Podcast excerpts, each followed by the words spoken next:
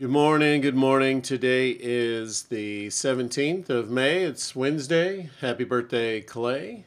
And it's currently 67 or 68 degrees outside. Supposed to get to a high of 78 to 80 today. Um, looks like a small chance of precipitation, but mostly cloudy. And uh, let's uh, pray and we'll get into our lesson. Heavenly Father, we just thank you for this day. We thank you for uh, the rain yesterday, Lord, and uh, on that grass seed. And Father, we just ask that you would just bring it in the in the right amounts that it needs, Lord, to uh, and just germinate that grass and just let it grow into a, uh great field that can bless the the church, the kids at the church here, and and the neighborhood, Lord. Um, it would just be. Uh, uh, as one of the neighbors called it, uh, the park up here, Lord. And so we thank you for that, and uh, thank you, Lord, that uh, our uh, facility is becoming a blessing to this neighborhood, Lord. And we just ask that you would,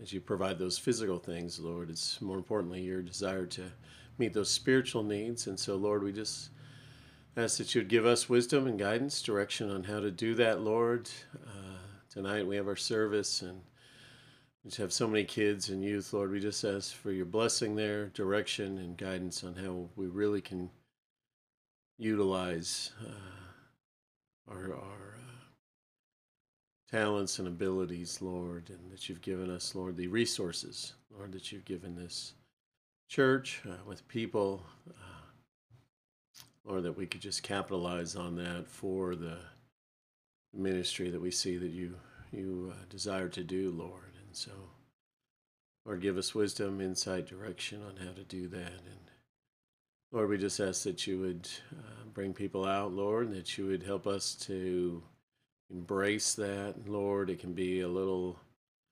overwhelming uh, with all the kids, Lord, but uh, they're just kids, Lord. We know they don't they don't uh, uh, mean harm necessarily, Lord. They just uh, they're here. You're bringing them, Lord, and just help us to to make an impact in their lives, Lord. That you need an we ask you to make an impact in their lives and use us as you see fit to do that, Lord. And so, Father, we just need your uh, your strength, your uh, grace, your mercy, Lord, as we uh, seek to do that. And Lord, just we just ask for your blessing on this day that it be productive, that uh, we just ask for your uh, spirit to be with us and in us, Lord, in all that we do. In Jesus' name we pray. Amen. Okay, those we hope to reach through ministry is our lesson for today, and it's First Corinthians or Second Corinthians chapter four. Therefore, having this ministry by the mercy of God, we do not lose heart. But we have renounced disgraceful, underhanded ways. We refuse to practice cunning or to tamper with God's word. But by the open statement of the truth, we would commend ourselves to everyone's conscience in the sight of God. And even if our gospel is veiled, it is veiled to those who are perishing. In their case, the God of this world has blinded the minds of the unbelievers to keep them from seeing the light of the gospel of the glory of Christ, who is the image of God. For what we proclaim is not, our, not ourselves, but Jesus Christ as Lord, with ourselves as your servants for Jesus' sake. For God, who said, Let light shine out of darkness, has shone in the heart, our hearts, to give the light of the knowledge of the glory of God in the face of Jesus Christ. But we have this treasure in jars of clay to show that the surpassing power belongs to God and not to us. We are afflicted in every way, but not crushed, perplexed, but not driven to despair, persecuted, but not forsaken, struck down, but not destroyed. Always carrying in the body the death of Jesus, so that the life of Jesus may also be manifested in our bodies. For we who live are always being given over to the death, to death for Jesus' sake, so that the life of Jesus may also be manifested in our mortal flesh. So death is at work in us but life in you. Since we have the same spirit of faith according to what has been written, I believed, and so I spoke. We also believe, and so we also speak, knowing that he who raised the Lord raised the Lord Jesus will raise us also with Jesus and bring us with you into his presence. For it is all for your sake, so that the grace so that as grace extends to more and more people, it may increase thanksgiving to the glory of God. So we do not lose heart, though our outer self is wasting away, our inner self is being renewed day by day. For this light momentary affliction is preparing us, preparing for us an eternal weight of glory beyond all comparison, as we look not to the things that are seen, but to the things that are unseen. For the things that are seen are transient, but the things that are unseen are eternal.